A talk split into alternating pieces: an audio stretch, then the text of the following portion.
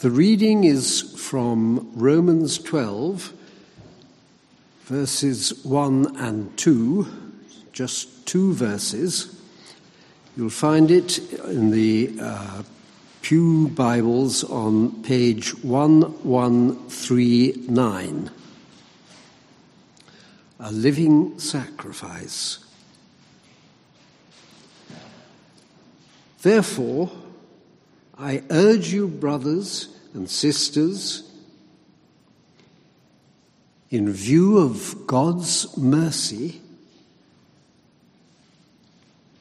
to offer your bodies as a living sacrifice, holy and pleasing to God.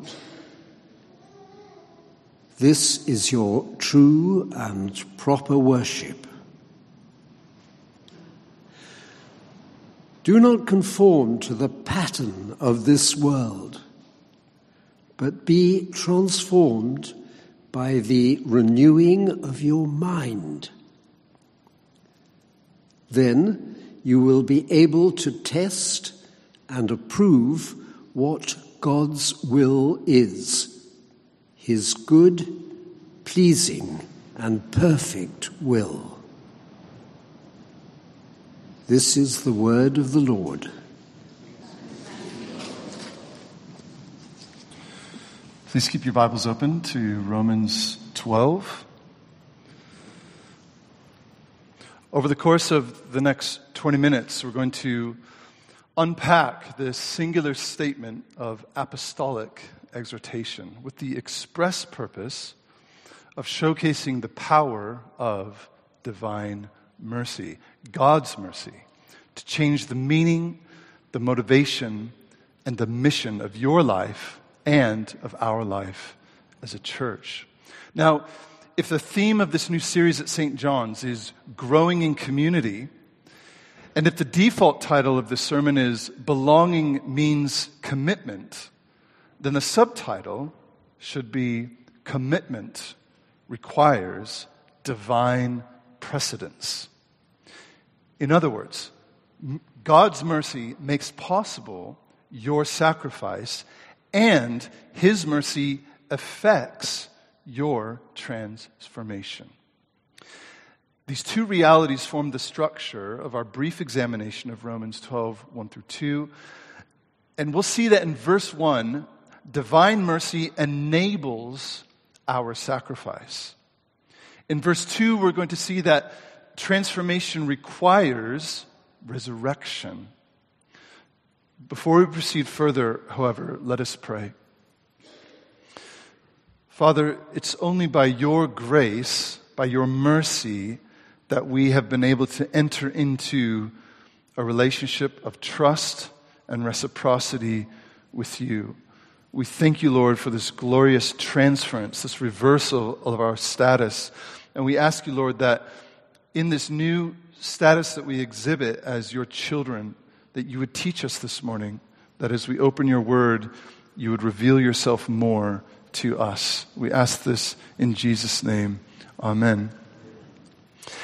Now, the pre context of Romans 12 includes everything in chapters 1 through 8 of Romans. And that includes Paul's critique of Jewish legalistic boasting, his presentation of the atoning work of Jesus Christ, his leveling out of circumcision and the equating of Jewish and Gentile believers on the same plane of sin and salvation. His paradigm shattering analogy of Adam and Christ, his replacement of the law of works with the law of faith as the criteria for redemption.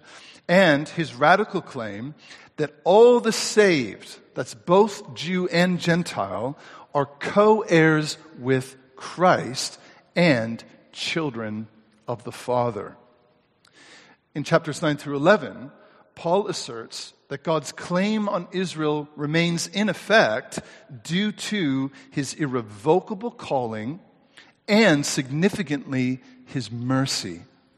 And this mercy is the singular counterpoint to the rank disobedience of every single human being who has ever lived.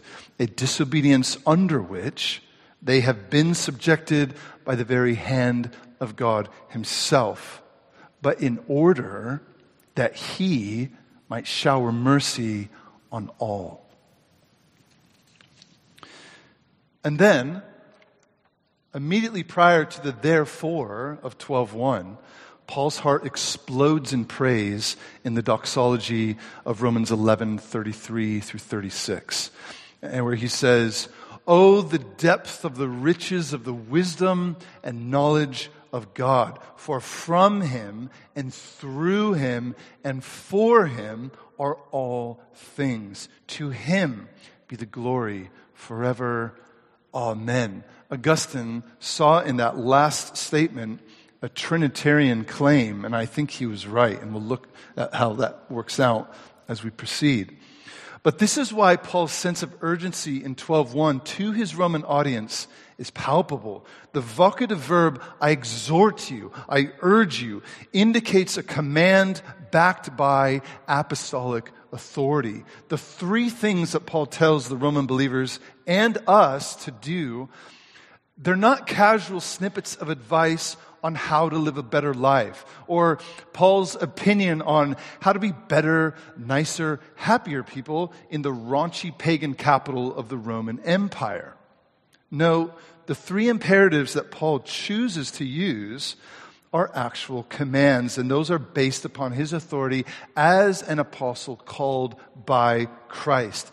They are requisite behaviors for those called and redeemed by God as our reciprocations, the giving back to God for his gracious gift of salvation. However, the things that Paul demands from his readers and also from us are only possible through the power of God's mercy. That same mercy that was exhibited or showcased by Paul in the glorious exposition of chapters 1 through 11. Romans 12, 1 and 2 don't make any sense as a Bible memory verse spoken alone. They need Romans 1 through 11 because that is where we know God is merciful. He is capital M mercy. Paul says, I urge you, brothers and sisters, by the mercy of God, or through the mercy of God. But what does Paul urge us to do? Two things. Number one, offer your entire life as a sacrifice to God. But know this is only possible through his prior act of mercy. Number two, be transformed in your thinking. But even as you have been born again to new life in Christ through the Spirit by the mercy of God the Father. The things that Paul exhorts us to do are only possible through what God has done. So let's look at these two points in a little bit more detail. In 12:1, Paul writes that we must offer our bodies as a sacrifice. Paul earlier exhorted us in chapter 6 to offer your members to God as instruments of righteousness. Paul's appeal to a Christ informed ethic of living is bodily. It's not simply an inner spiritualized experience detached from the physical world. The believer's response to God's mercy is comprehensive. It includes every sphere of your human existence. So when Paul speaks of the body here, he is referring to the entirety of your person. As Calvin comments, by bodies he means not only our skin and bones, but the totality of which we are composed. You are thus no longer your own, but wholly God's property. In other places, Paul uses the language of complete and total ownership. We are no longer slaves to sin, but slaves of Christ. Our bodies, our complete and total existence belongs to God. Remember that these verses, 12, 1 and 2, they follow on directly from the doxology that we just read, where it says, For from him and through him and for him are what? All things.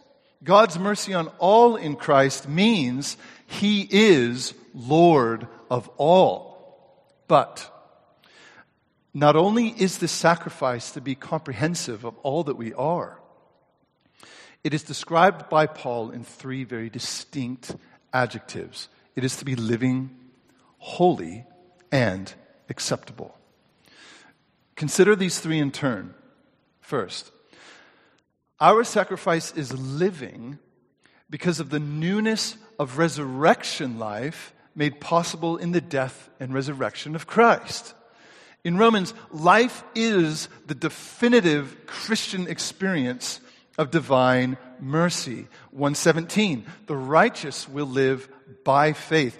6 4, we were buried with him through baptism into death, in order that just as Christ was raised from the dead through the glory of the Father, we too may live a new life. 611, count yourselves dead to sin, but alive to God in Christ Jesus. 613, same language. Offer yourselves to God as those who have been brought from death to life. If you know the Getty song, let the peoples praise him. He has called us out of darkest night. Where? Into your glorious light. That what? That we may proclaim the glories of the risen Christ. 813b, the flesh is what? It's death, but the spirit is life. Our sacrifice, however, is also living because it is continually offered day by day by day. It is not like the sacrifices of old in the temple that were slaughtered, dead, burned, and gone. Your sacrifice as a child of God is a daily waking up in the morning, living every moment for God in thought, in deed, and then going to sleep at night. You are like a stick of incense in the temple that is lit burns this precious smoke to God throughout the day, and then at night is extinguished as you lay your head on your pillow to sleep again. And then the next morning, you repeat until the day when you awake in His presence. Second, our sacrifice is holy because it is exclusive to God alone. Paul called the Romans saints in his opening address to them in the very beginning of the letter, acknowledging their status as separate from the world and sanctified to the living God. As Christians, we are called to sanctified relationships made possible by Christ's sacrifice and the faith that the Holy Spirit enables as the dwelling place of God's very own Spirit, as those who possess the very life of Christ within us, read Galatians 2.20, the holiness of ourselves as sacrifice is utterly contingent upon the fact that God himself is the holy God. Third, our sacrifice is acceptable to God only because God has made it so in Christ through the Spirit. What is truly pleasing to God is clear throughout the scriptures. A broken and contrite heart, you, God, will not despise. That's Psalm 51. According to Hebrews, when Christ came into the world, he said, I have come to do your will, O God. The sacrifice of Christ himself was pleasing to God because he came to do, and he did, God's will, the Father's will. Obedience to the will of God, thus, is the only standard of acceptance for your self sacrifice, for our self sacrifice as a body. It's not simply thinking rightly about God, knowing Scripture, being a theologian, but it's the doing rightly that follows from that thinking. Indeed, this is how Paul concludes verse 1. This is your true and proper, or another way to interpret that is logical or reasonable worship. Logical or thoughtful or true worship is the outflow of a mercied and resurrected life in which your entire being, your every action, your every thought, every breath is consecrated, set apart to God as His and His alone. In other words, worship which is not accompanied by obedience in the ordinary affairs of life must be regarded as false worship, unacceptable to God. The ancient church father Chrysostom, known as, known as the golden tongued preacher, he offers the practical application of what this looks like. I like that at the mention of Chrysostom, the wind picks up. Uh, go and read Chrysostom this afternoon. He says this How is the body to become a sacrifice? Let the eye look on no evil thing, and it has already become a sacrifice. Let the tongue say nothing filthy, and it has become an offering. Let your hand do nothing evil, and it has become a whole burnt offering. But even this is not enough, for we must have good works also. The hand must do alms, the mouth must bless those who curse it, and the ears must find time to listen to the reading of Scripture. Sacrifice allows of no unclean thing. That's Chrysostom. But how is all this possible? How can you and I fulfill that level of commitment, that level of sacrifice to the mighty, holy, righteous God? Well, only through the mercy of God, His mercy in the death and resurrection of Christ, in the giving of His Spirit. That is the predicate of your living, holy, and acceptable sacrifice. And that is the power that makes it possible. Well, Paul continues in verse 2 with two more imperatives for us to follow. The first imperative, of course, is present your bodies as a sacrifice. The second two are do not be conformed to this world. And then third, but be transformed by the renewing of your mind. The negative command, do not be, is intended to warn us Christians from thinking that there is any correspondence between the typical ways of behavior and thinking in the cultures, countries, and worldviews in which we live and breathe because the new age has come in Christ. The kingdom is here, in a sense. But the old still persists. Christ has yet to come again. Now, the ancient church father, Gregory of Nyssa, comments thus the fashion of this world is groveling and worthless and temporal as well. It has nothing noble or uplifting about it, but it is wholly perverted.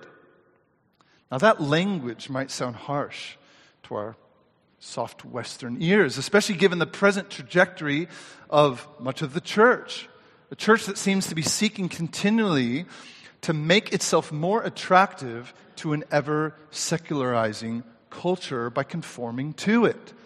But Paul doesn't say that true worship involves dressing up the gospel. Rather, true worship requires something much more radical. It requires a transformation, a metamorphosis, an ontological reversal of one's being, a resetting, or, if you will, a resurrection from the dead. Paul told us earlier in Romans 5, 9 through 10, since we have now been justified by his blood, how much more shall we be saved from God's wrath through him? For if, while we were God's enemies, we were reconciled to him through the death of his son, how much more, having been reconciled, shall we be saved through his life. Do we really understand that this gospel enacted transformation is not just a better way of living, a more hopeful experience for the present life, a living your best life now, or a filling up of the hole in your heart? No. Your transformation from ungodly to child of God who cries, Abba, Father, is deliverance from the wrath of God Himself. The Spirit's renewal of your very being saves you from God Himself. That is transformation.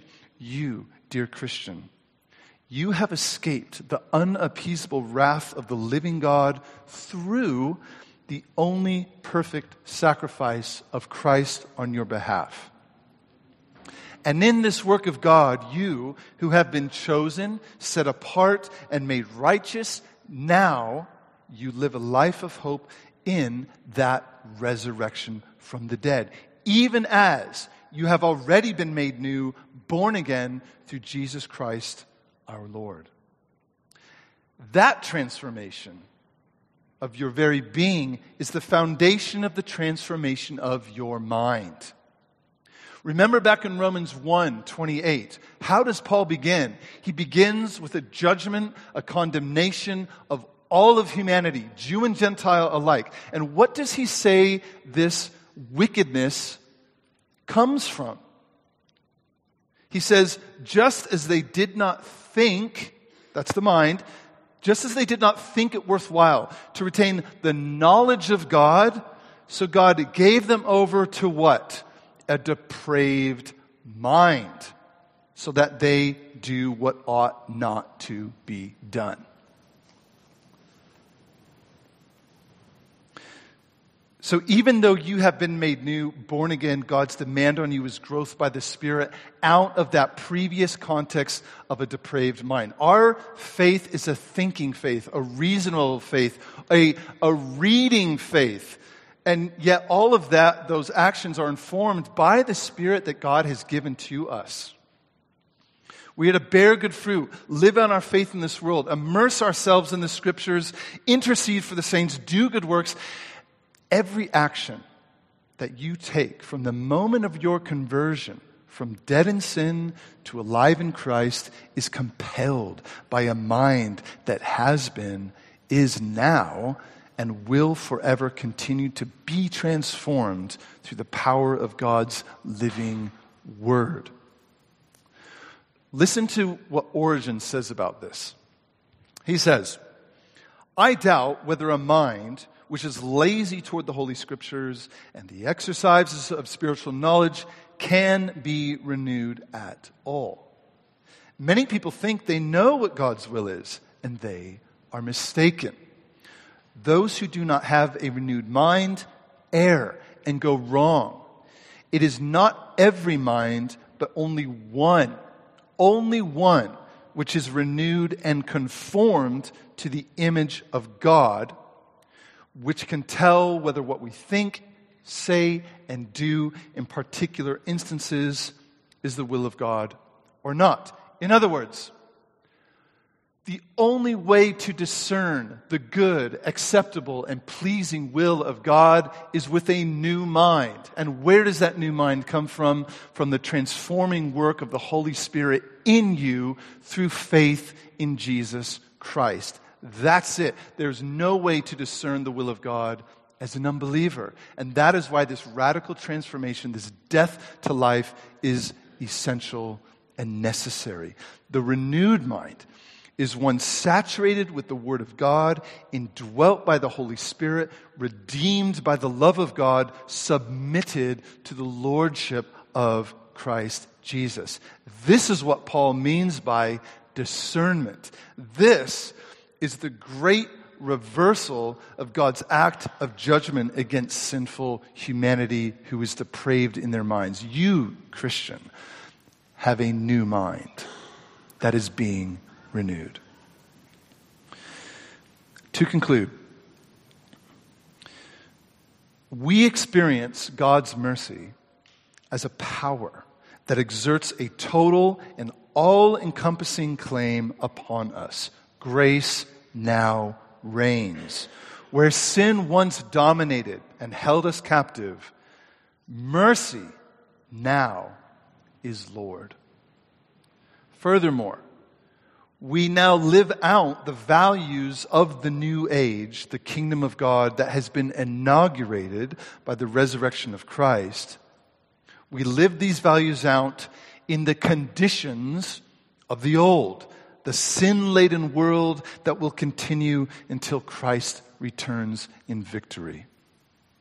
So, if the triune God has delivered on his promise to send his son, if the triune God has delivered him to death on a cross and raised him again to make us righteous, if the triune God has rescued us from our depravity, if he has transformed us from his enemies to beloved children, if that triune God has poured out his spirit into our hearts and given us a true and lasting hope in which we rejoice, we boast as redeemed Jews and Gentiles together, if that triune God has shown us mercy when we deserved death,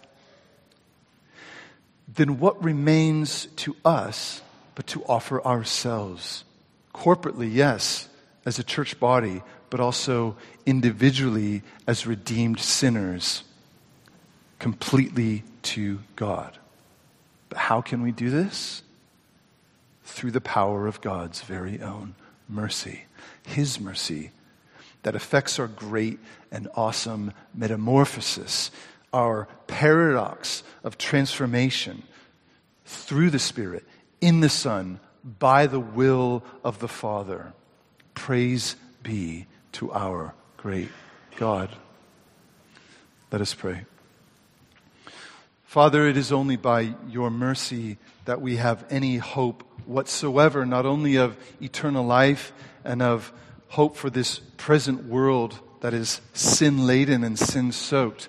But we have hope, Lord, that our experience as people of God is continually growing and becoming renewed in our minds in the way that we think about you and the way that we think about others. Please help us, Lord, to rest in this comfort that comes from the knowledge that you are the one who is working in us and we can rely upon the work of your Spirit even as we put forth our own effort to work out this great and glorious salvation that you've given to us. Amen.